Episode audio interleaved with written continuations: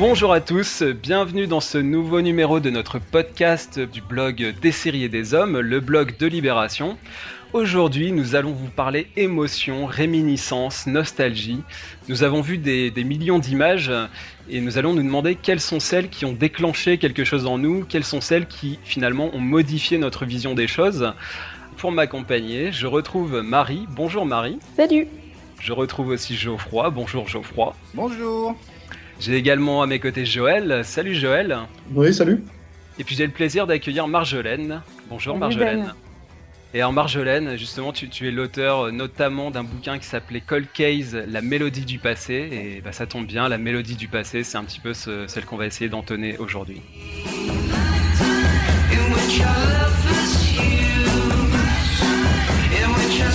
On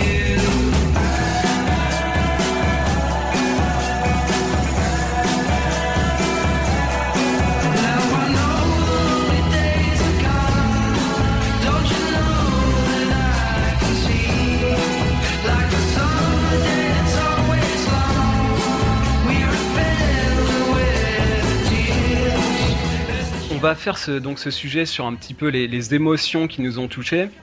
L'idée de départ, pour rendre à César ce qui appartient à César, c'est euh, les cahiers du cinéma pour leur numéro 700, euh, donc de mai 2014, de mai dernier. Ils ont fait un numéro spécial qui s'appelait L'émotion qui vous hante. Euh, à travers 140 témoignages, ils ont convoqué des réalisateurs, Cronenberg, Lynch, Coppola, etc., des acteurs et puis pas mal de techniciens. C'est vraiment un, très beau numéro, très intéressant. Euh, qui est complètement détaché de, la maquette habituelle du, magazine.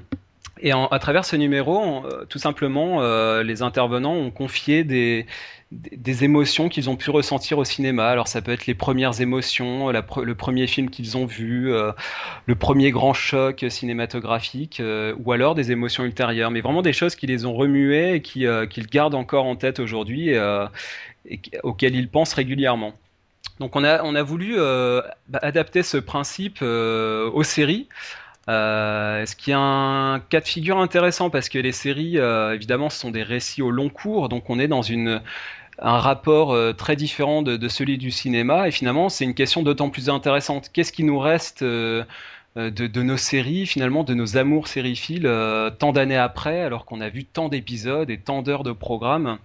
Qu'est-ce qui fait qu'une image, un plan, euh, un dialogue euh, procure une émotion qui nous reste encore aujourd'hui? Donc c'est un petit peu ça qu'on va essayer d'explorer. Et, d'ailleurs, dans ce, dans ce numéro, euh, Matthew Weiner explique que donc le, créateur de Mad Men, hein, qui fait partie des, intervenants, il, explique que pour lui, une émotion, ça s'use, ça disparaît. On va justement, on va essayer de, contredire un petit peu ces, propos et de voir qu'une émotion, ça peut aussi rester, rester en tête bien longtemps après. Alors Joël, je vais, je vais commencer avec toi. Euh, tu es notre, notre doyen, hein, tu m'excuseras de, de commencer par là, mais de, de très peu, hein, bien sûr, je précise pour, pour nos auditeurs. Alors Joël, je, voudrais qu'on commence avec toi donc pour, euh, pour revenir sur euh, bah, finalement tes, premières émotions peut-être de sériephile. Comment ça a commencé pour toi l'amour des séries et même peut-être avant des séries de d'autres types de programmes comme les cartoons? Oui, c'est vrai que quand tu m'as proposé le sujet de ce podcast, j'ai immédiatement pensé à, un plan qui, a peut-être changé ma vie. Je ne peux pas en être certain, mais, peut-être. Lorsque j'étais tout petit, en fait, euh, et là, c'est là qu'on va s'apercevoir de mon âge, puisque moi, j'ai connu euh, l'école, euh, j'ai connu le jour férié du jeudi à l'école. Et à cette époque-là, eh ben, il y avait un dessin animé qui passait le jeudi après-midi à la télévision française en noir et blanc c'était des récupérations de courts-métrages euh, du cinéma, en fait, des dessins animés de Bugs Bunny et de Daffy Duck. Et il n'y en avait qu'un, et qui se terminait toujours par un plan euh, qui d'ailleurs est vraiment pas terrible. C'est une série de cycles de tous les personnages qui apparaissent dans les, dans les dessins animés, avec une chanson. Euh, qui se terminait par euh, C'est Benny et ses amis, venez tous voir Benny et tous ses amis. Et, euh, et, franchement, quand je pense à la télévision, quand je pense divertissement, quand je pense télévision, j'ai l'impression d'entendre encore euh, résonner ce, cette petite chanson magique. Alors, les, parmi les cartoons, il y a notamment Looney Tunes. et alors, j'ai été étonné en, en me renseignant là-dessus. Looney Tunes, ça date de 1930. Ça a été créé en 1930. Au départ, c'était en noir et blanc jusqu'en 43. Et finalement, comme tu l'as dit, c'était au départ vraiment lié au cinéma. ça a été destiné dans un premier lieu à faire la promotion des, musiques de Warner Bros. On peut rappeler que Warner Bros. a eu une influence décisive sur le passage au parlant au cinéma. Et là, ce n'est que dans un deuxième temps que euh, des cartoons comme Looney Tunes ont euh, intégré la télévision. Oui, alors en fait, c'est une, c'est une récupération. En fait, il y, a, beaucoup de courts-métrages comme ça qui étaient euh, présentés avant les films dans les années 30 et dans les années 40 qui ensuite ont été recyclés en programme de télévision. Et, tous ces cartoons qu'on voyait, je crois que cette série des Looney Tunes, on l'a exploitée euh, telle qu'elle à la télévision jusque, jusque dans les années 80, et qu'ensuite il y a eu effectivement une production de nouveaux épisodes euh, spécialement faits pour la télévision. Mais cette, euh, cette série a bien été exploitée pendant, oui, oui, bien quatre décennies. Alors Joël, pour la bonne bouche, euh, je te propose un petit extrait donc des Looney Tunes. C'est un extrait entre Bugs Bunny et Daffy Duck qui euh, partent à la chasse et se pourlèchent les babines en imaginant ce qu'ils vont pouvoir cuisiner. Mais euh, le, fameux Elmer, lui, se met, se met en chasse justement de Bugs Bunny et Daffy Duck. On écoute. Le pain au gratin de courgettes, sauce grand veneur. Mmm, en bave à l'avance. Barbecue de magret de canard avec peau de canard laqué pékinoise, miam, miam. Je m'excuse les gars, mais je suis végétarien. La chasse, c'est un sport, un hobby. ah ouais? Eh bien, il y a d'autres sports à part la chasse, vous le savez Qui veut faire un tennis? Neuve. Marjolaine, maintenant, je vais, me tourner vers toi, euh, toujours dans cette exploration des, souvenirs un peu du, passé. Euh, bah, il y a notamment une série que, tu as évoquée euh, qui, je pense, résonne à beaucoup d'oreilles, c'est Sauvé par le Gong, qui est une série qui date de 1989 jusqu'à 93 sur NBC. Mhm. Alors, est-ce que tu peux nous rappeler ben, un petit peu comment tu as découvert cette série et finalement qu'est-ce qui t'a qu'est-ce qui t'a touché et qu'est-ce qui explique que ça te reste encore en tête aujourd'hui? Ben c'est comme Joël, c'est c'est un, moment qui a euh, sans doute euh, changé ma vie euh, autour de Sauvé par le Gong. Hein, c'est pas pas une grande série, mais c'est une série que je regardais en rentrant en rentrant du collège, donc au milieu des années 90, du temps de Giga. Euh, sur euh, France 2.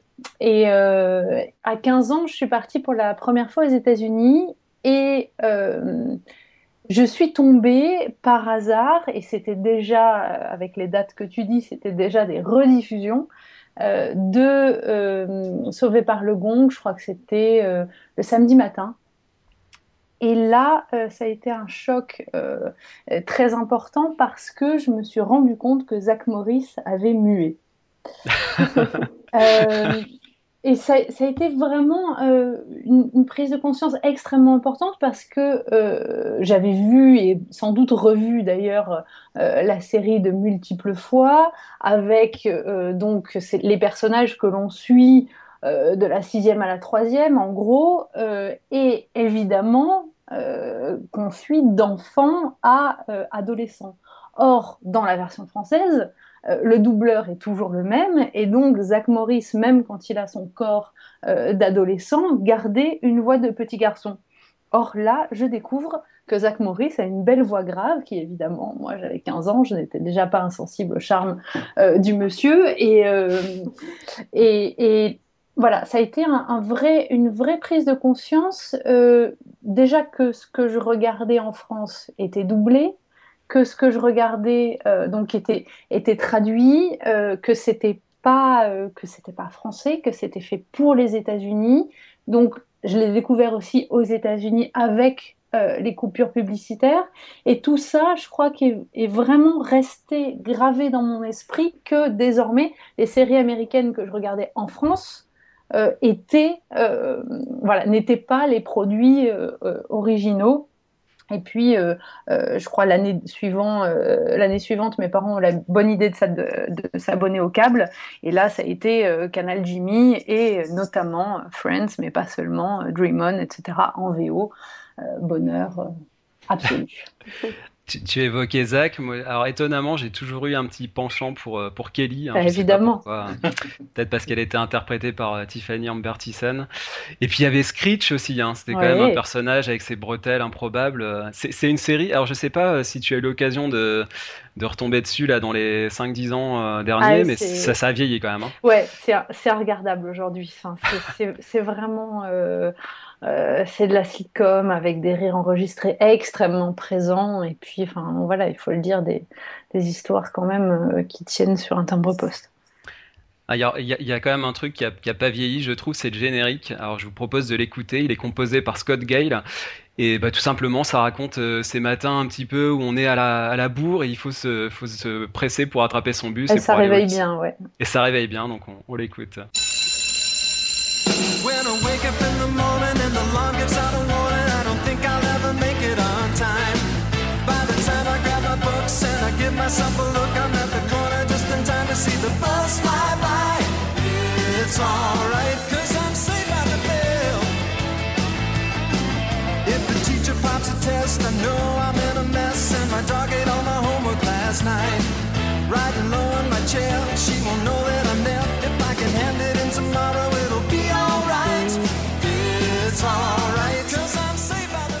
Geoffroy, je vais maintenant m'adresser à toi. Alors on va évoquer une autre.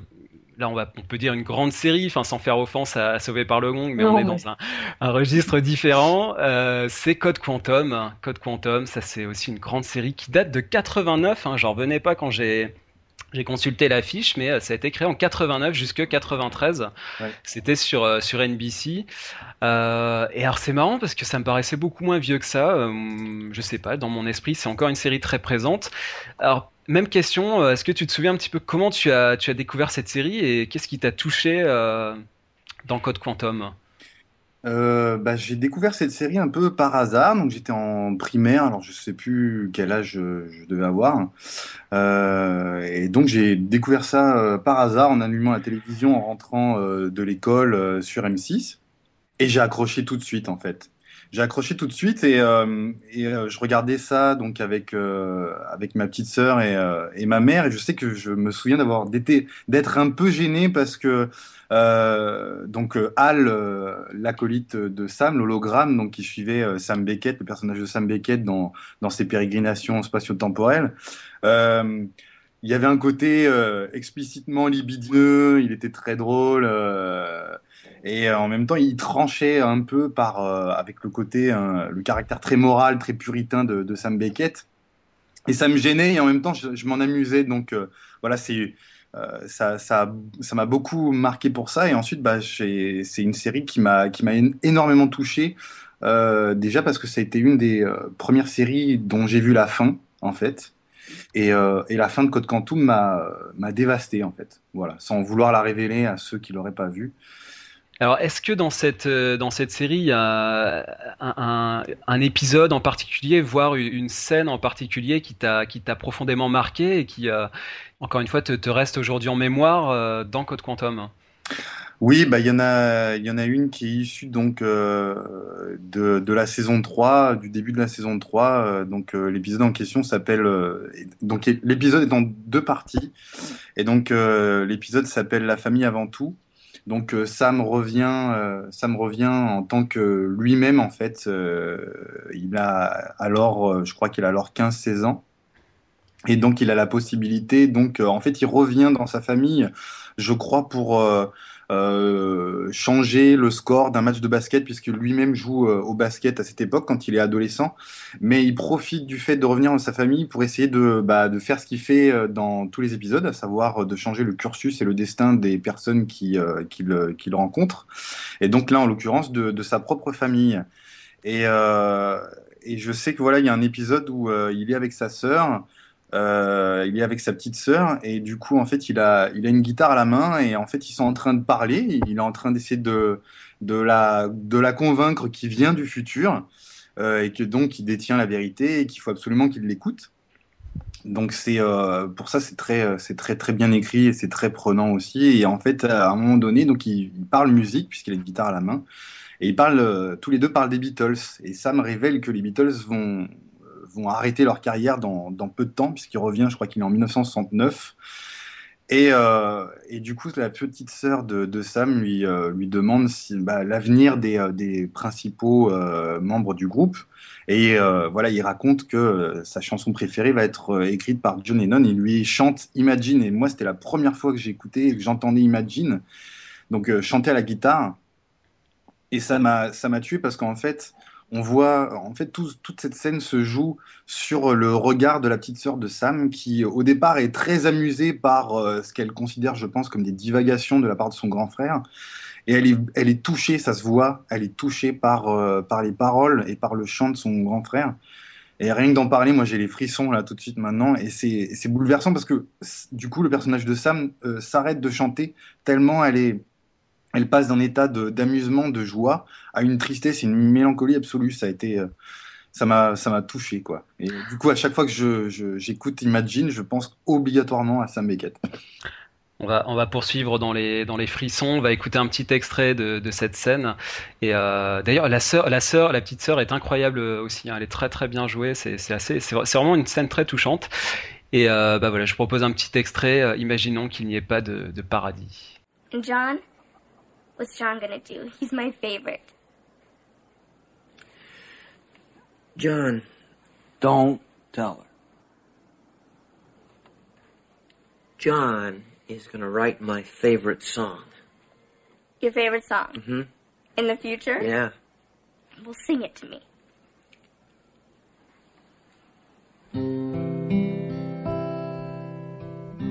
Imagine there's no heaven. Easy if you try. No hell below us. Above us, only sky.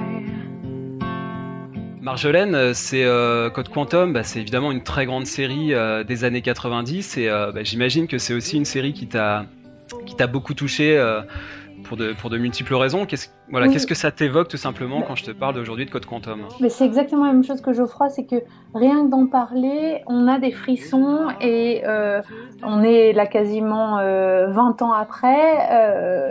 Euh, c'est des choses qui, restent. Moi, j'ai organisé il y, a, deux semaines un colloque sur la guerre en série et euh, une de mes collègues universitaires parlait de Code Quantum pour sa représentation de la guerre, parce que la guerre du Vietnam notamment est très présente, mais pas seulement toute la guerre froide.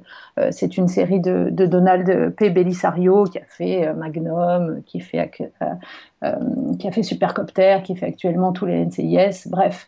Euh, mais tout ça pour dire qu'elle a projeté euh, un extrait de... Rien que le générique déjà, j'étais en transe euh, émotionnelle. Et puis, elle a passé la, scène de fin de la saison 3, je crois, où euh, donc Al, effectivement ce personnage libidineux qui mettait Geoffroy mal à l'aise, où Al, qui est un hologramme, danse avec sa première épouse, donc son véritable amour qu'il a perdu parce qu'il était prisonnier au Vietnam, qu'elle le croyait mort, etc.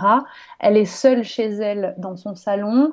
Euh, C'est Georgia on my, mind euh, qui, qui passe euh, derrière. Elle danse seule et évidemment, Al vient s'insérer dans ses bras et tous les deux partagent un moment. Elle ne sait pas qu'il est là, etc., etc. Bref, c'est bouleversant et la série n'est que ça. C'est vraiment euh, de l'émotion à chaque épisode.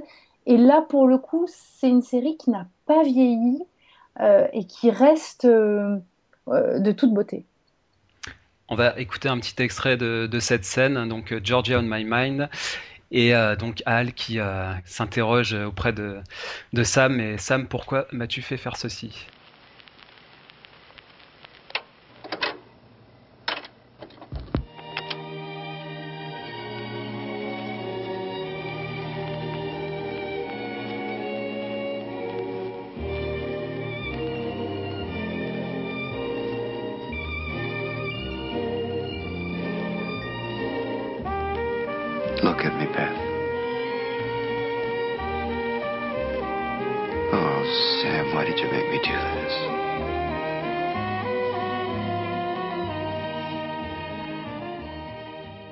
Marjolaine, je voudrais qu'on poursuive euh, sur une autre série euh, bah, qui a évidemment marqué euh, énormément son époque.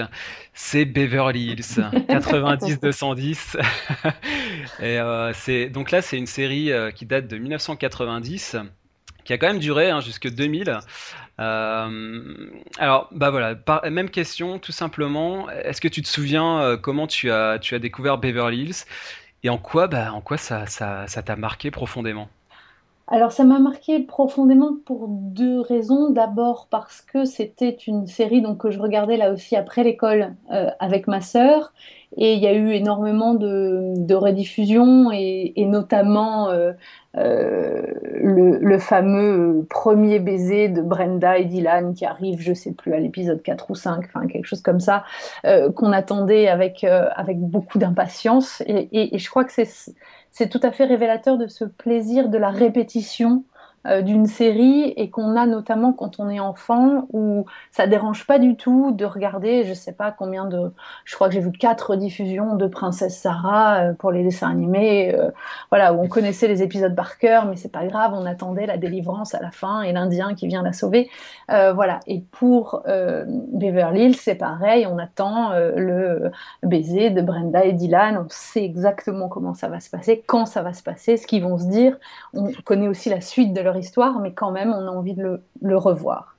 Euh, ça, c'est le premier, euh, premier souvenir. Euh, et le deuxième, c'est en fait un, épisode. alors, dans mon souvenir, il n'est pas exactement comme les résumés que j'ai trouvés, mais bon, voilà, bref. C'est un épisode où Brandon, alors moi je croyais que c'était pour Noël, mais en fait c'est pour Thanksgiving, où Brandon invite un, un sans-abri euh, chez lui, euh, donc euh, dans la famille Walsh, et il y a un problème de vol. La mère pense qu'on lui a volé une bague et elle soupçonne Brenda. non, elle, pardon, elle soupçonne pas Brenda, elle soupçonne le sans-abri. Jusqu'au moment où le père découvre que ce sans-abri a fait la guerre du Vietnam comme lui. Et ça, euh, cet épisode-là, et puis tous les épisodes des années 90, et notamment euh, notre série de Donald P. Bellisario, Jag, euh, que je regardais à, cette époque-là, ont orienté mon premier travail de recherche sur les séries, qui était sur les séries américaines et la guerre du Vietnam.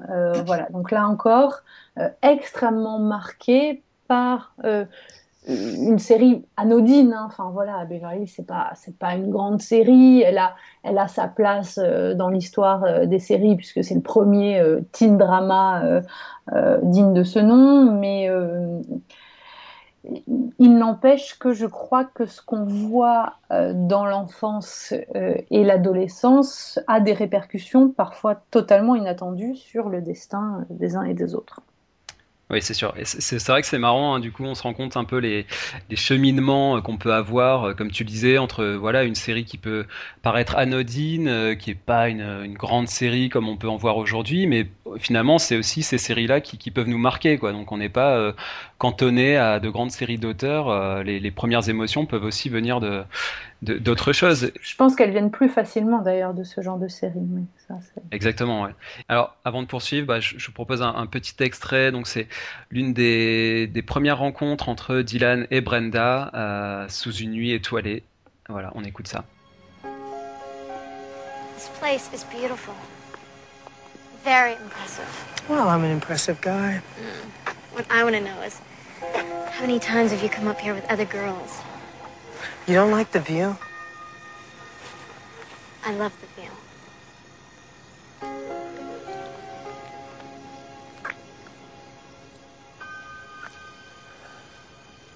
Why is it?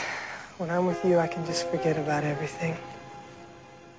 Joël, je voudrais qu'on vienne vers toi maintenant pour euh, évoquer. Alors, euh, on va rentrer maintenant dans le domaine de l'animation, euh, une grande série également qui continue encore aujourd'hui. C'est incroyable, on est en 2014.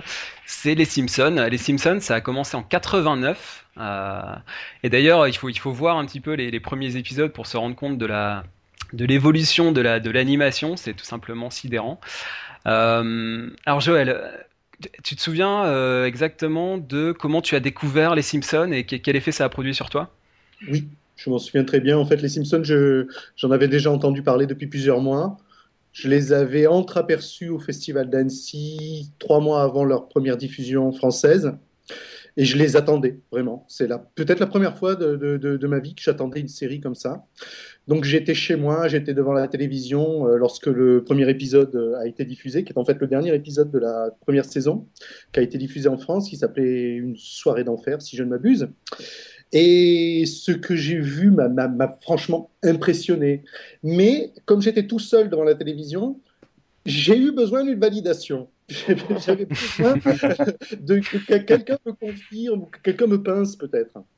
Et du coup, euh, ben, pendant toute la semaine, j'ai fait une promo absolument énorme de, de- de- de cette série euh, au studio euh, d'animation où je bossais, en disant à tout le monde venez chez moi, on va tous se voir l'épisode, vous allez voir, c'est vraiment un événement, euh, ça va changer votre vie.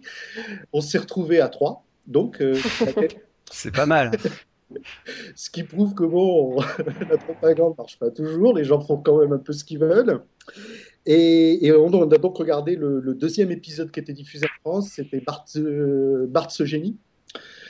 Et, ça s'est répété, ce, ce même euh, sentiment d'assister vraiment à quelque chose qui allait changer euh, à la fois notre, notre histoire personnelle, mais aussi euh, forcément le cours de la télévision, euh, de le partager, d'être trois à vivre euh, cette même chose. euh, et, vraiment, hein, le rire est venu petit à petit. Et comme on était déjà très habitués nous-mêmes à, regarder des dessins animés, le rire ne vient pas facilement. Les gens qui regardent la télévision, même nous, quand on regarde des sitcoms par exemple, on dit aux gens c'est rigolo, mais le rire vient pas forcément facilement. Et il y a un plan où euh, ils sont à l'opéra, ils sont dans une loge à l'opéra parce qu'ils pensent que c'est maintenant le style de vie que doit adopter la famille des Simpsons. Et bien entendu, euh, Bart et, Homer se mettent à faire les pires choses à l'opéra, dérangeant toute la représentation. Et là, ça a été un éclat de rire euh, commun et franc et sincère. Et, voilà, c'est vraiment un très très grand souvenir pour moi. Et ensuite, je n'ai plus jamais lâché cette série. Alors, on va écouter un petit extrait aussi. Euh, évidemment, j'ai choisi un extrait en version française pour euh, bah, rendre hommage aux, aux voix françaises, donc Philippe Pétieux et Véronique Augereau, bah, qui sont les voix mythiques des Simpsons. Et là, c'est l'une c'est l'une des, euh, des séries vraiment où la, la- les, les voix françaises ont presque pris le pas sur les sur les voix américaines quoi. On- enfin il me viendrait pas à l'idée vraiment de de regarder les Simpsons euh, dans une version autre que française. Euh, bah, je vous propose un petit extrait. Donc euh, c'est le début d'un épisode. La famille Simpson a été cambriolée et bah, il se pourrait bien que que Homer y, ait sa part de responsabilité. Papa, on a été cambriolés Papa, réveille-toi Le cambrioleur a emporté mon saxophone Et notre téléviseur portable Et mon collier Oh, ça, c'est pas une grosse Ce perte. collier faisait partie de l'héritage de la famille Bouvier. Je suis sûr qu'il y en a plein dans ton terroir. Oui, eh bien n'empêche qu'ils font tous partie de l'héritage. Le cambrioleur a volé ma collection de timbres Toi, t'avais une collection de timbres pour euh, poursuivre sur euh, une expérience personnelle, moi dans mon dans mon enfance et euh, début de mon adolescence, fin fin des années 80, début 90, euh, je, voilà, je, prenais beaucoup de plaisir à suivre des, des séries qui m'amusaient beaucoup, comme euh, euh, K2000, euh, l'agence Tourisque, euh, MacGyver, Supercopter, etc., etc. Des séries que, que je trouvais très divertissantes, mais voilà, ça restait du divertissement, ça, n'allait ça n'allait pas au-delà. Et puis en 97, il me semble, j'ai découvert par hasard euh, sur France 2, alors je crois que c'était euh, une fin d'après-midi, euh, une série qui s'appelait Angela 15 ans, My So-Called Life en, version originale, ma, soi-disant vie. Et j'ai été littéralement absorbé par cette série. Le monde extérieur n'existait plus. J'ai vraiment été euh, fasciné à la fois par le fond, le, journal intime, l'idée d'être vraiment en connexion avec cette adolescente Angela. D'autant plus que j'avais le, le, même âge qu'elle à peu près au moment où je regardais la série, donc il y, a- eu vraiment un effet comme ça d'authentification euh, très fort pour le coup. Euh, et puis je crois aussi euh, rétrospectivement, ce qui m'a vraiment fasciné, c'était la forme. Ça a été mon premier grand choc esthétique sur, sur petit écran. Je n'imaginais pas qu'on puisse euh, faire une série ado euh, qui puisse paraître assez plan-plan, hein, l'histoire d'un un journal intime euh, du- d'une adolescente de 15 ans, bon voilà, ça, peut paraître assez sirupeux, alors que là, pas du tout. Dans le pilote, il y, a- vraiment des, plans qui m'ont fasciné. Euh, par exemple, un moment, euh, Angela est dans la classe et Brian Krakow la, la photographie et elle veut pas être prise en photo et donc elle se cache sous son pull. Et là, on voit euh, le reste de la classe à travers les mailles de son pull, comme si on était dans sa tête, quoi, quelque part. Et euh, un autre exemple aussi, euh, dans un moment, euh, on est dans la classe d'Angela, c'est un cours sur, sur Anne Frank et elle semble complètement perdue dans ses pensées, complètement ailleurs. Et on entend un grésillement et puis on voit la caméra qui monte comme ça au plafond et qui passe derrière un éclairage suspendu qui a un faux contact. Là aussi, c'est une manière très élégante d'illustrer l'éloignement euh, en pensée d'Angela, quoi, le fait qu'elle soit complètement dans son monde. Et d'ailleurs, à ce titre, je vous, propose un, petit extrait euh, du pilote. Euh, Angela est, est dans le couloir euh, du lycée et donc la caméra passe en panoramique verticale, descend sur elle et elle est vraiment, pareil, isolée, quoi. Elle est dans son monde. Et puis on voit la caméra qui fait un quart de tour et qui là découvre le reste des élèves, finalement, le fait que voilà, soit, elle soit dans un environnement scolaire tout à fait traditionnel. Donc voilà, je, vous propose ce, petit extrait euh, avec aussi ce- cette voix off qui m'a vraiment fasciné, ces pensées philosophiques euh, d'Angela euh, quand, elle dit je ferme tout le temps les yeux comme si ça lui faisait mal de regarder. je trouvais ça très poétique. ça a été créé par Winnie Holzman, hein, une, poète et écrivain, et voilà, c'est une très belle série et aussi la, la musique de W.G. Snuffy Walden que je trouve très très réussie. Je vous propose ce petit extrait.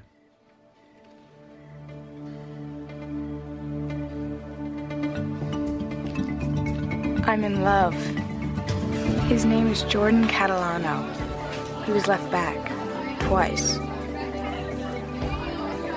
Once I almost touched his shoulder in the middle of a pop quiz. He's always closing his eyes like it hurts to look at things.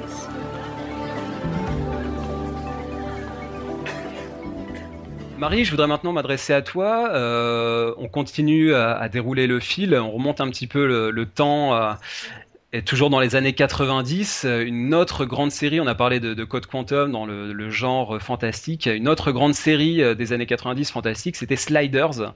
Euh, Sliders, ça a aussi beaucoup marqué la plupart d'entre nous, je pense. Donc c'est une série de, de 95 qui était sur la, sur la Fox au départ. Alors, même question, qu'est-ce qui t'a t'a marqué dans cette série et pourquoi tu, vou- tu voulais nous en parler aujourd'hui? Oui, alors moi, c'est pas vraiment le même âge. Tu disais que tu avais dans les 15 ans, aux alentours de, de 95-96. Moi, j'étais plus près des 6-7 ans. Du coup, c'est, vraiment mon, mon premier émoi. Marjolaine parlait de transe émotionnelle quand elle entendait le générique de euh, Code Quantum. Et là, moi, c'est vraiment ce générique euh, et, et c'est, ça me met en transe. Et encore maintenant, quand euh, je suis allée le chercher sur YouTube, euh, c'est, c'est, c'est un bonheur parce que ça commence par euh, imaginer un monde différent et où on est les mêmes.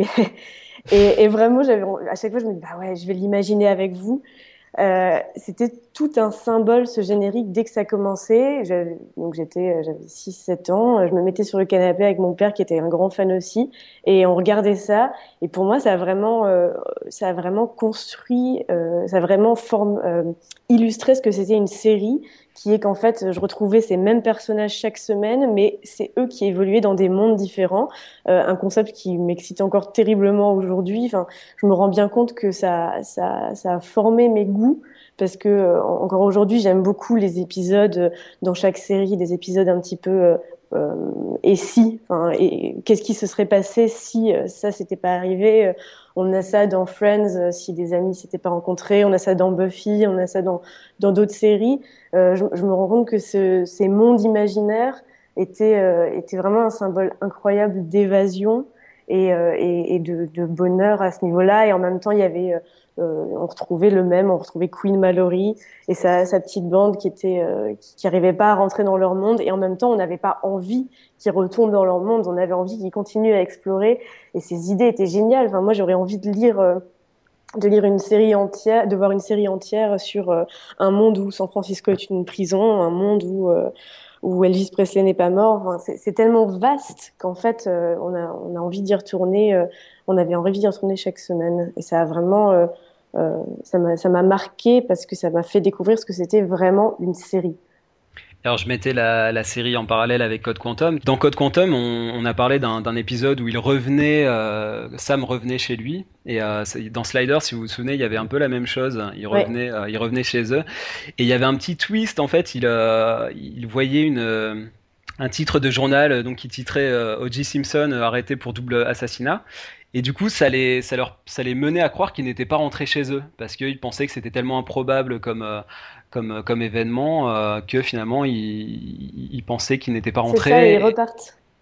Et, et ils repartent, voilà. Donc c'est vrai que c'était une grande série de, de, de science-fiction. euh, euh, Il y, a- y avait, comme tu l'as dit, il y avait plein de cas différents. hein. Je me souviens, euh, il y a un épisode où l'URSS a, a conquis les États-Unis, par exemple, ce qui était assez, euh, qui était pas banal. Ou alors les, les pharaons qui dominaient le monde. Enfin voilà, il y avait plein de, tout plein d'univers comme ça.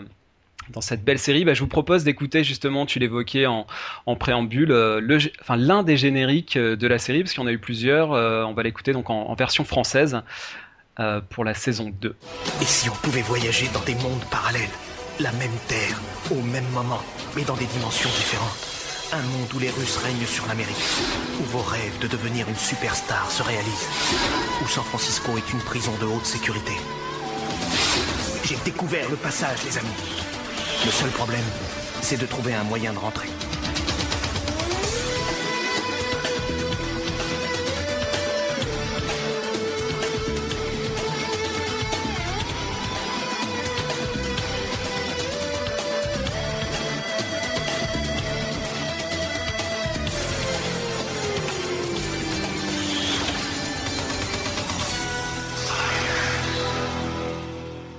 Geoffroy, on va évoquer maintenant euh, une petite sitcom euh, qui vient de fêter ses 20 ans il y a, pas longtemps. Il paraît. il paraît, voilà, c'est une histoire de, de potes qui, euh, qui vivent les uns à côté des autres et qui, euh, qui bossent pas beaucoup, il faut le dire. Euh, c'est Friends, Friends donc euh, série de NBC. Euh, alors, comment, enfin, par quel, par, quel bout on peut prendre Friends? Est-ce que tu te souviens, euh, pareil, comment tu, enfin, quand tu as découvert la série, euh, ou alors est-ce que t'as, voilà, t'est venu un petit peu sur le tard, tu en as entendu parler? Est-ce que tu te souviens un petit peu du contexte de découverte de la série? Ouais, ouais, complètement. Je, ça, c'est pareil, ça fait partie des choses qui m'ont, qui m'ont marqué. Euh, je, j'étais au collège, j'étais au début du collège, et je me souviens donc que France 2 avait fait une soirée spéciale. À l'époque, ils faisaient ça. Ah, ils avaient fait une soirée spéciale, mais en fait, ils avaient fait, ils avaient euh, fait découvrir Friends en diffusant euh, l'épisode euh, qui est dit, qui est divisé en deux parties autour de, hum, avec les, toutes les guest stars. Euh, Il y a donc Jean-Claude Van Damme, il y a euh, Julia Roberts. C'est cet épisode où en fait Marcel, le singe de Ross, tourne euh, alerte 2, le virus euh, arrive à Manhattan. Et donc ils avaient commencé, ils avaient commencé la diffusion de la série sur France 2 par, ça, donc par la saison 2. Et, euh, et ça j'avais, adoré, malgré le fait que j'avais pas commencé la, série dès le début, j'avais adoré. Et ensuite, bah, quand ils l'ont diffusé euh, en VF, en, fin ou début de début de soirée, milieu de milieu d'après-midi, je sais plus exactement, euh, j'ai regardé et j'ai, fait tous les efforts possibles pour me procurer les cassettes vidéo en VO évidemment pour pouvoir découvrir la, série. Alors dans, notre précédent podcast, tu, euh, tu, tu évoquais le fait que finalement maintenant, quand, à chaque fois que tu retombes sur la série, bah, tu, retombes dedans complètement et tu, euh, tu peux pas décrocher d'un épisode qui passe à la télé. Est-ce que, alors c'est c'est pas une question évidente, mais est-ce que tu as une idée de finalement qu'est-ce qui, euh, qu'est-ce qui te touche dans cette série quoi? Alors j'imagine que c'est long à expliquer, mais est-ce que tu as une idée de voilà, qu'est-ce qui fait que cette série elle t'accroche tant alors que ça peut, ça peut ne pas être le cas pour d'autres sitcoms? Je suis fasciné par euh, le jeu des acteurs. Je je suis, euh, c'est, c'est pas forcément une série qui, euh, qui bénéficie d'une réalisation exceptionnelle, puisque c'est très simple, c'est très sommaire, mais il y a une qualité d'écriture, il y a une alchimie euh, de, de fou entre les, entre les, les six personnages, les six acteurs. Et euh, je, voilà, je, suis encore une fois, je suis impressionné par euh, la manière dont le jeu se traduit par des intonations, pour que les blagues fonctionnent, pour que le rythme fonctionne, et, et cette espèce d'équilibre que je trouve magistral entre le comique le plus absurde et le plus soutenu avec l'émotion la plus, euh, la plus totale, quoi. Il y a des scènes dans Friends qui m'ont surpris, euh, il y a plus de scènes dramatiques qui m'ont surpris dans Friends que, euh, qu'un gag qui continue de me faire euh, éclater, éclater de rire, quoi. Et alors justement sur le, le penchant dramatique, tu, tu voulais évoquer une scène en particulier de, de la saison 2, euh, un épisode qui s'appelle Celui qui tombe des nues. Alors tu peux, tu peux voilà, nous dé- décrire un petit peu cette scène, en, quoi ça consiste, en quoi ça t'a touché? Bah, c'est une, une scène qui, qui est, on va dire, qui est attendue par, euh, on va dire, par, par les spectateurs, euh, donc, euh, puisqu'il s'agit du, du premier baiser de Ross et Rachel, n'est-ce pas? Donc, en fait, l'épisode tourne autour de, bah voilà, en fait, Ross veut, Ross sort donc avec, avec une dénommée Julie, et donc euh, la relation commence à prendre euh, de l'épaisseur et de l'importance, puisque tous deux euh, décident de prendre un chat. Voilà, donc Rachel réalise qu'elle a des sentiments pour Ross et donc elle, a un- ce qu'on appelle un rendez-vous, un blind date, un rendez-vous amoureux avec quelqu'un qu'elle connaît pas. Elle se saoule et du coup en fait elle fait la, elle fait la bêtise d'appeler donc Ross en étant, euh, en étant ivre et donc de lui dire que bon bah lui révèle ses sentiments et en fait l'épisode, la scène en question arrive à la toute fin de l'épisode où euh, Ross découvre justement, tombe des découvre le poteau rose, découvre que Rachel euh, a des sentiments pour lui. Lui est déjà passé à autre chose, mais en même temps, le spectateur sait tout à fait que Ross aime Rachel depuis, depuis, depuis le début. Et donc ils sont dans le, dans le fameux Central Perk. Euh, Rachel vient de, vient de terminer la, la journée, elle est en train de fermer. Donc ils se font des reproches mutuellement. Et du coup, Ross euh, part du Central Perk en claquant la porte. Ce qui ne manque pas de faire euh, que Rachel soit, soit tombe en pleurs, soit chagrinée, etc. Et évidemment, Ross euh, revient. Et ce moment-là est, euh, est culminant, quoi. Et je sais pas pourquoi, j'ai trouvé que, euh, j'ai trouvé que la, la façon dont il arrivait était vraiment euh, était, était saisissant, quoi. Je veux dire, moi, j'ai encore une fois, j'étais j'étais jeune ado et euh, voilà quoi. J'avais, je- enfin, franchement, si j'avais pu être Ross, je ne sais pas. On y vient, on y vient. Essayer d'embrasser Rachel au moins comme ça, quoi. Bah oui. Alors du coup, bah, on, va écouter euh, un petit extrait de, de cette scène. Et euh, alors comme, comme tu l'as dit, ce qui, est- ce qui est étonnant là quand on écoute la scène, j'ai fait en sorte de, de choisir justement un passage qui correspond à ça, c'est qu'on est vraiment dans un ton dramatique. C'est-à-dire que là, pour le coup, euh, on a euh, 30 secondes, euh, 40 secondes où il y a finalement il y a aucun rire qui se déclenche. Non, pas du tout. Mais quand même, tu auras noté, Geoffroy, qu'il y a. Moi, je trouve c'est c'est la magie de, de Friends, si je devais la définir, c'est cette petite touche de comique dans le dans le drame. Euh, C'est-à-dire que Rachel, euh, enfin Ross réapparaît à la porte, Rachel le voit, va ouvrir la porte, et puis là, elle galère à, à tourner les verrous, et puis elle arrive pas à ouvrir la porte. Et c'est c'est vraiment Ça, cette petite ouais. touche euh, chaplinienne, j'ai envie de dire, qui qui fait que ça désamorce toujours le, le tragique et, et- et du coup on continue à rire tout en étant touché quoi. Je trouve ça vraiment vraiment magique dans Friends et je vous propose euh, d'écouter ce, ce petit extrait. Do you even have a point? The point is, I I don't need this right now. Okay, it's it's too late. I'm with somebody else. I'm happy. This ship has sailed. Okay, so what are you saying? You can just sort of put away feelings or whatever the hell it was that you felt for Hey, me? I've been doing it since the ninth grade. I've gotten pretty damn good at All it. right, fine. You go ahead and you do that, all right, Ross? I don't need your stupid shit. Good. And you know what? Now I got closure.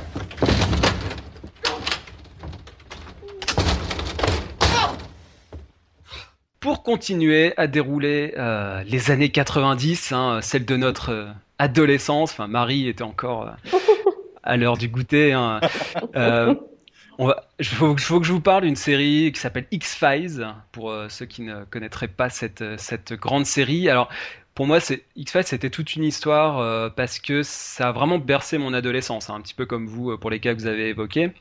Je me souviens vraiment d'avoir dévoré toutes les, tous les épisodes sur, sur M6. J'étais accroché à ma télé hein, euh, à l'époque. euh, il y avait un vrai rendez-vous télé. Et euh, bah, moi, ce qui me fascinait, c'était vraiment ce. Il y avait un mélange dans, dans X-Files de monstres. Il y avait des complots, des phénomènes inexpliqués. Enfin, c'était un petit peu tout ce qui.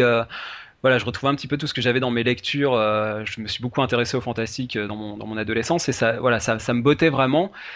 Et puis il y avait ces fameux épisodes, Geoffroy, tu évoquais un épisode en deux parties, les, fameux épisodes en deux voire trois parties de, de X-Files, qui pour moi c'était assez révolutionnaire à l'époque. Enfin, je connaissais pas trop de séries qui faisaient ça, où vraiment il y avait, c'était en trois parties et ça se, voilà, il y avait les, grands cliffhangers, ça se suivait, il fallait vraiment revenir et il y avait cette fameuse mythologie. euh, euh, qui est pareil, c'était un concept qui était assez novateur et vraiment tout ça, ça m'a, ça m'a bouleversé. Et euh, bah, je- en fait, je me rends compte c'est vraiment une série qui, qui continue aujourd'hui de m'accompagner. Bah, ça fait, ça fait plus de 20 ans maintenant que- qu'elle a été créée. Et euh, alors il y a une image euh, sur laquelle je voulais revenir qui me qui me marque et qui me revient comme ça de temps en temps sans que sans que j'y fasse attention. Euh, C'était un épisode qui s'appelait Christmas Carol, donc première partie d'un double épisode. C'était en 97 et en fait c'est une histoire qui est vraiment très touchante entre entre Scully et une petite fille qui s'appelle Emily. En fait, Scully apprend qu'elle ne peut pas euh, qu'elle ne peut pas avoir d'enfant. Je, je pense rien dévoiler maintenant, c'est assez c'est assez vieux. Enfin, les épisodes sont datent un petit peu maintenant. Et euh, en fait, elle, donc elle a été enlevée par les extraterrestres et depuis elle ne peut plus avoir d'enfant. Et, euh, par ailleurs, elle, elle comprend que euh, a priori elle est la, mère biologique de cette petite Emily. Et euh, je me souviens notamment d'un plan sur euh, sur la croix en pendentif que porte euh, que porte Scully. Euh, à un moment donné, elles sont elles sont dans la voiture. euh, donc la petite va être emmenée par l'assistante sociale et euh, et euh, Scully la dépose dans la voiture. Et là, la fille remarque ce- cette croix. Et là, il y a un gros plan sur euh, sur cette croix en pendentif. Il y a, il y a souvent eu ça dans dans X Files. Souvent, euh, bah, il y a évidemment un très fort rapport à la à la religion euh, et au symbolisme religieux. Et alors, c'est pas tant, euh, c'est pas tant le fait que ça soit une croix qui m'a, je pense, qui m'a, qui m'a marqué, mais c'est, euh, c'est quelque part, c'est ce que ça disait en substance, quoi. Ce que ça me disait, c'est que finalement, il suffit d'avoir la foi et que, alors que ça soit en Dieu ou alors en, un monde imaginaire ou, en, autre chose. Enfin, vraiment, le, le, le, credo de la série, c'était I want to believe, je veux croire, et c'est, c'est vraiment un message auquel je me suis beaucoup identifié, quoi. C'est-à-dire, je veux croire. Alors encore une fois, pas forcément en Dieu, je pense pas que ça soit une, euh, du prosélytisme ou quoi que ce soit, mais c'est vraiment l'idée de, bah, de croire à une histoire, euh, de croire à, à un monde imaginaire, aux extraterrestres.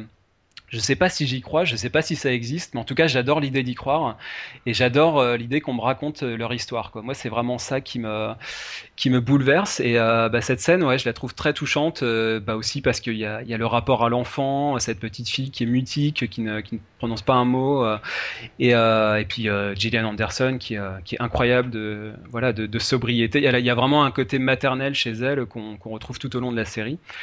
Et donc je vous propose euh, un petit extrait de, cette scène. Euh, il y a très peu de dialogue, mais une très belle musique de, Mark Snow et, des chœurs euh, très très jolis.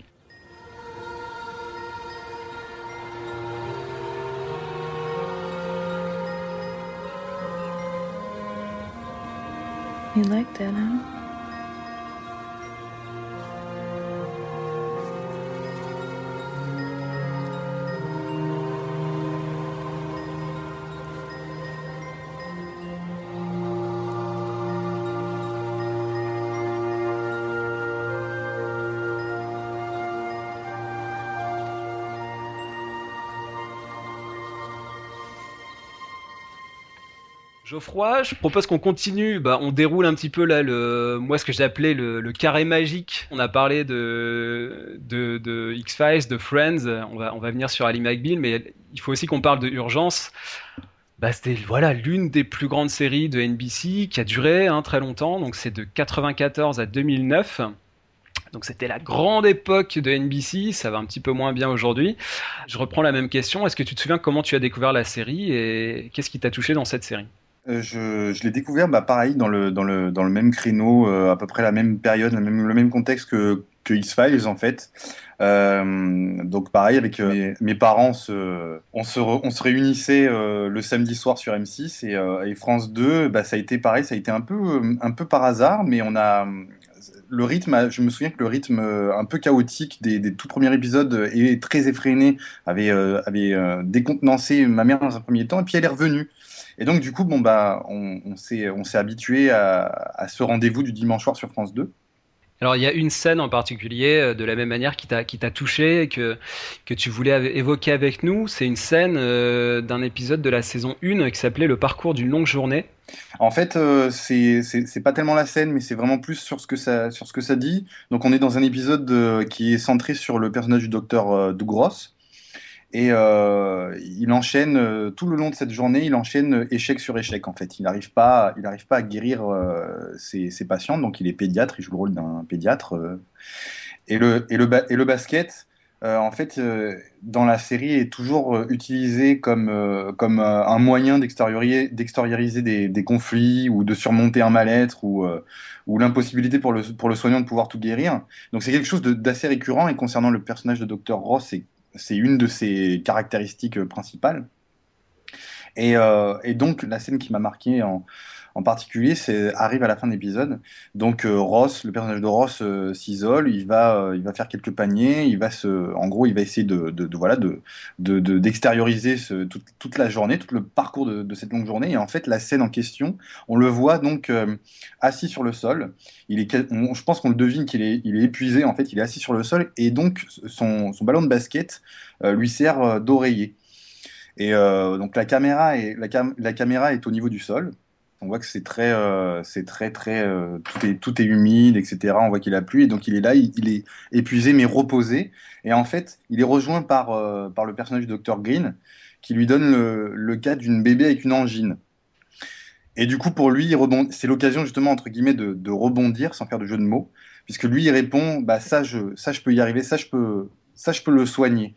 Et du coup, la, caméra reste toujours au niveau du sol et on voit Ross quitter le terrain en faisant rebondir le, ballon qui dégage euh, des petites gouttes de pluie. Et donc, non seulement à chaque fois que, que je vois un terrain de basket, je pense au personnage d'urgence, mais j'ai adoré le, le, le fait que par quelques petites répliques en fait entre deux personnages, on sent toute la complicité, l'acharnement, la solidarité, la tendresse. C'est des, des choses qui, je pense, m'ont m'ont marqué, continuent de me marquer à chaque fois que je, je regarde un épisode d'urgence. Allez, on écoute un, un petit extrait de, de cette scène. Baby with croup. God love the croup. These are something I can fix. You okay?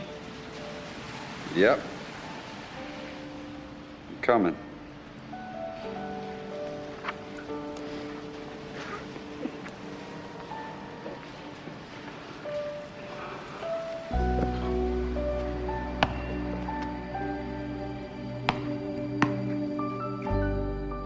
Alors, je parlais des, euh, des grandes séries de cette espèce de carré magique. Il y a une dernière série qu'on peut évoquer, c'est euh, Ali McBeal. Euh, bah, pareil, grande série de, la Fox cette fois-ci. Ali McBeal qui a duré 5 saisons, hein, de 97 à, à 2002. Euh, Marie, c'est une série. alors, il y a, deux penchants dans Ali McBeal. Il y a, un- il y a un penchant, c'est ce qu'on appelle une dramédie, donc il y a un penchant très comique, très très euh, cartoonesque même, et puis un, penchant euh, un peu plus dramatique, un peu plus euh, tragique. Que- Quel est, euh, quel est le penchant qui, toi, finalement, t'a le plus touché? Oui, exactement. C'est ce qui est, qui m'a beaucoup marqué parce que au départ, je l'ai vraiment prise comme une comédie. Ali McBeal m'a fait terriblement rire. Les personnages étaient tellement fous, cet, euh, environnement fermé qui était vraiment propre à, la comédie. Et en fait, je, je crois que c'est au bout de, deux trois saisons que j'ai commencé à, à, remarquer que le personnage d'Ali était était en- profondément malheureux dans, dans, dans, son, dans sa manière de vivre et dans, dans ses choix. Euh, et, ce qui était, du coup, c'était, c'était assez drôle euh, de, de, rire à gorge déployée et de, passer des, très bons, euh, des très bons moments à regarder ces épisodes. En plus, un peu épisode unitaire parce qu'il y avait à chaque fois euh, un, un, cas, un dossier d'avocat à, à résoudre. Et en même temps, de voir qu'à la fin de, la journée, pour elle, à la fin de l'épisode pour nous, elle se retrouvait toujours un peu seule. Et à la saison 4, ils ont fait intervenir euh, Robert Downey Jr. Enfin, ils ont réussi à l'avoir. Et il est arrivé en tant que Larry et c'était censé être un peu l'âme sœur d'Ali. Et donc, euh, pendant toute la saison, ils se tournent autour et ils sont ensemble et ils sont bien. Et, moi, l'épisode qui m'a beaucoup marqué, c'était l'épisode 22 de la saison 4, euh, l'avant-dernier, juste avant que, que Larry quitte la série, en fait. Euh, et c'est marrant parce que quand tu m'as demandé, euh, Ben, de chercher un- une scène de, de, cet épisode en particulier, je t'ai vraiment décrit la scène que je pensais avoir vue, qui est, euh, ils sont au restaurant et puis Larry veut la, la demander en mariage, alors, alors il lui, il- en, ayant mis une bague dans un gâteau, et en fait le gâteau est, est apporté à l'autre table et pas à leur table au restaurant. Et en fait, cette scène n'a jamais existé. Je me suis rendu compte que je l'avais totalement inventée parce que euh, l'épisode commence et en fait on voit euh, Larry qui raconte la scène de son point de vue à, à son assistante et Ali qui raconte la scène à René. Et, ils racontent tous les deux de manière totalement différente. Larry, il explique que ça a foiré et Ali dit, oh, il était bizarre, euh, il a fait une tête de six pieds de long quand j'ai mangé mon gâteau. Et, et en fait, cette scène n'a jamais existé. Je me suis rendu compte que je l'avais inventée et créée dans ma tête, tellement elle m'avait marqué, tellement j'avais réalisé à ce moment-là qu'en fait ça allait être fini entre eux, qu'ils allaient, allaient complètement euh, euh, détruire cette relation qui avait mis tellement de temps à se construire et qui était tellement chouette.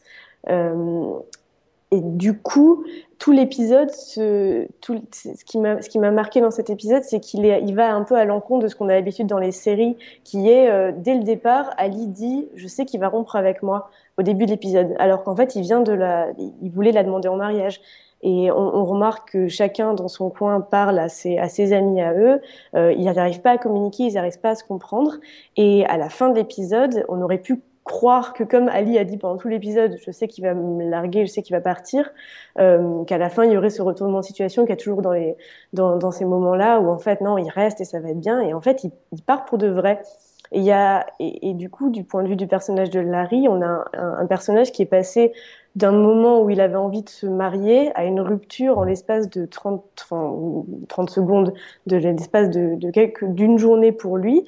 Et, et ça, je, je pense qu'en fait, même si c'était pas un choix conscient de la part euh, de la part de, des créateurs euh, et des scénaristes parce qu'au final euh, Robert Downey Jr avait été viré de la série donc il fallait le faire disparaître et en fait ils voulaient mettre Ali et Larry ensemble mais ils ont dû changer le scénario au dernier moment pour pour le virer mais, mais du coup, ça a donné cette impression bizarre qu'en fait, Ali est, est, destiné à avoir, à avoir des échecs amoureux et des échecs dans sa vie et pas réussir à être heureuse pleinement. Euh, parce que du jour au lendemain, on peut passer d'avoir envie de se marier à avoir euh, à finalement euh, complètement rompre. Et je trouve ça, je trouve qu'il y a quelque chose d'assez cynique, mais en même temps de, de, plus réaliste que que ce qu'on aurait eu si, euh, si simplement ils s'étaient mariés, ils, ils heureux et avoir de et, ils ont de beaux enfants. En tout cas, ça, ça me rassure sur euh, l'état de ma santé mentale. Cette scène euh, n'existe pas. Et donc, à défaut de, de vous la proposer, ben, je vous propose euh, le, le, début de l'épisode euh, où Ali raconte à René donc la, la fameuse soirée en question euh, qui a un peu foiré avec avec Larry. It was a dream, Allie. Dreams mean something, Renee. Plus, at dinner, I, yeah, something something happened. What do you mean something happened? Well, it was at one point like, so romantic.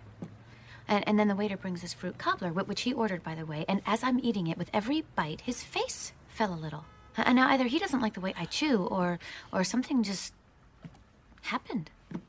Alors personnellement, je dois avouer que j'ai surtout été estomaqué par le, penchant comique de, Ali McBeal, notamment dans, les premières saisons. Je trouve qu'après ça, ça s'est tourné un petit peu vers autre chose.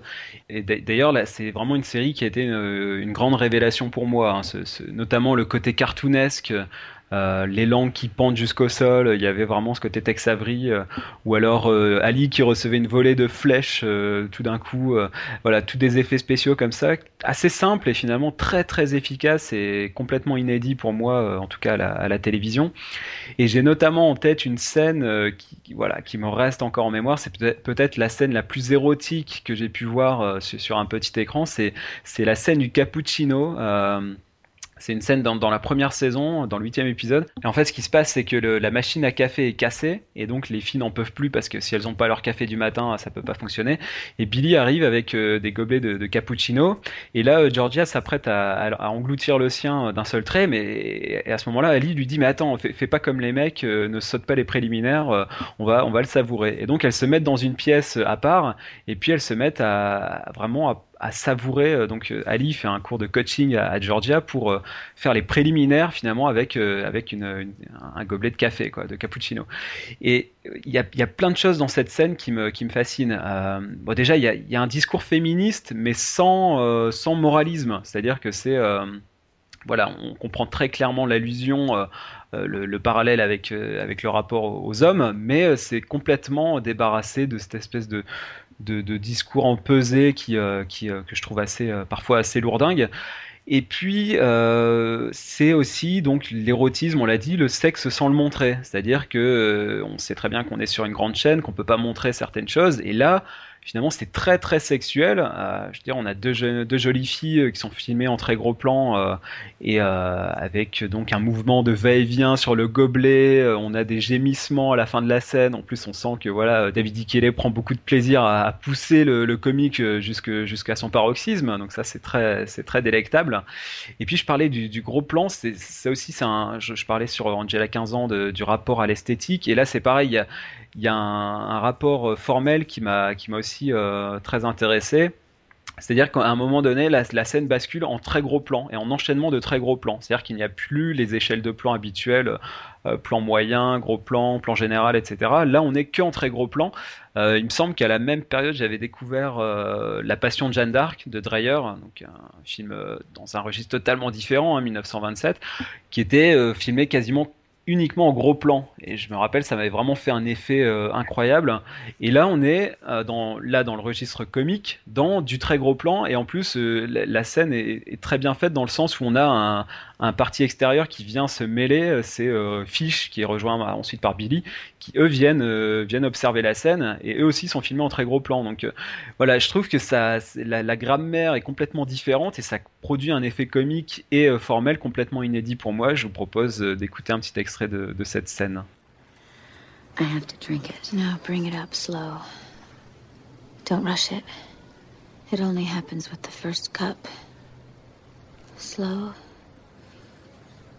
Slow. Slow. And drink. Mm.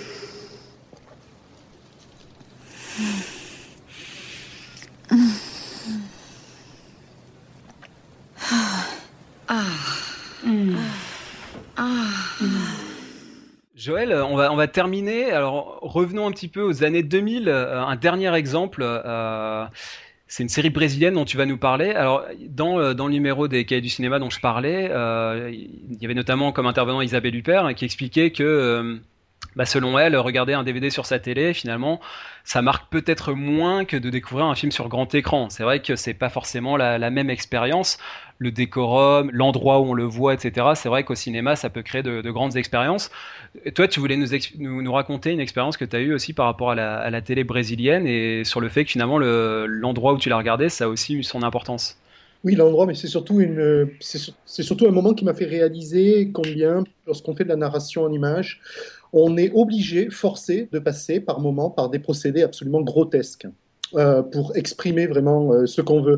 Et pour rebondir, pour faire une petite parenthèse, pour rebondir sur ce que dit Marie, euh, effectivement, on a tous des souvenirs de scènes et de montages, et peut-être même d'épisodes qui n'existent pas vraiment, parce qu'on nous raconte cette histoire. Et pour nous raconter une histoire, on utilise tout un tas de procédés qui sont faits pour justement que l'on puisse suivre l'histoire et qu'on soit entraîné dedans, mais qui ne sont pas forcément euh, faits pour que l'on puisse ensuite reconstituer cette histoire euh, telle qu'elle est apparue réellement devant nous. Et donc on se la repasse dans notre tête, etc. Et je crois que les, moments peut-être les plus forts d'émotion qu'on a eus sont peut-être des moments qui, euh, lorsqu'on les décrit, sont le plus éloignés de la réalité. Et à ce moment-là, moi en 2005, j'étais au Brésil, j'étais dans un petit bled au nord du Brésil. Et tous les soirs, euh, j'allais regarder la telenovela à l'épicerie bar du coin euh, de la place, qui, avait la télévision, et où d'ailleurs tout le village venait voir la telenovela. À cette époque-là, c'était la telenovela America qui passait. Et c'est une telenovela qui se déroule, dont l'action se déroule moitié au Brésil et moitié à Miami, avec des immigrants euh, brésiliens, dont certains n'ont pas de papier. Dans la scène qu'on regarde ce soir-là, euh, la jeune femme, euh, pour éviter une descente de police euh, qui a lieu dans une boîte de nuit, se réfugie dans une bouche d'égout. C'est-à-dire qu'elle soulève une plaque d'égout, elle est, en talons hauts et en tenue de soirée, bien entendu, entièrement maquillée. Elle se cache dans l'égout et on a droit à la scène qu'on a tous vue avec la, la plaque d'égout qui se soulève au niveau des semelles des policiers et la paire d'yeux qui regarde comme ça. C'est très exagéré et c'est énorme, vraiment. Et c'est grossier. Sauf qu'à ce moment-là, la propriétaire de l'épicerie se tourne vers moi ayant compris que j'étais euh, étranger et probablement donc un peu américain pour elle, elle euh, se tourne vers moi et elle me demande c'est comme ça hein, aux États-Unis. Et je suis resté absolument stupéfait parce que d'abord, je ne comprenais pas ce qu'elle voulait me dire. Qu'est-ce que c'est comme ça? Est-ce qu'on est qu'on peut se cacher dans les plaques d'égout ou est-ce qu'on traque les gens? Est-ce qu'on traque les immigrés? Je pense que c'est ce qu'elle voulait me, demander. Est-ce que c'est vrai comme ça qu'on qu'on traque les gens qui n'ont pas de papier euh, euh, en, en Occident? Mais tout à coup, je me suis aperçu que des procédés absolument grossiers, répétés, exagérés, caricaturaux faisaient en fait partie intégrante de la narration, et quelle que soit euh, cette narration, aussi sophistiquée soit-elle, et même aujourd'hui, je le vois dans toutes les séries que je regarde. Il y a bien un moment où je vois un policier, aussi bien interprété soit-il, exagérer énormément son étonnement ou son soupçon, euh, parce que à ce moment-là, il y a un zoom sur son visage, par exemple. Et ce sont des expressions qu'on n'a pas dans la vie. Quand on est surpris, on essaye de le cacher. En tout cas, on est un petit peu plus discret que la plupart des personnes, que l'intégralité en fait des personnages de télévision qui, qui, qui, qui font une mimographie systématiquement dès qu'il s'agit d'exprimer des, des sentiments non vocaux. Et ce n'est qu'un exemple en fait. Allez, avant de conclure, on se fait plaisir une petite bande-annonce de la nouvelle telenovela de Gloria Pérez. Prepárese para una historia emocionante como usted siempre soñó.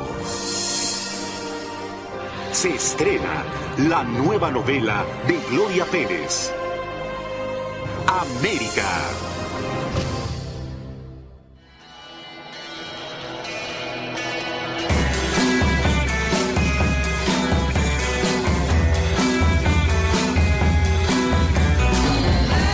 Merci à tous de nous avoir suivis. Euh, vous pouvez nous retrouver sur le blog des séries des hommes.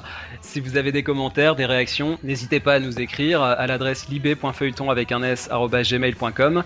Vous avez aussi la page Facebook, le compte Twitter des séries et des hommes. Donc euh, n'hésitez pas, on vous retrouve très bientôt pour un prochain podcast. À bientôt.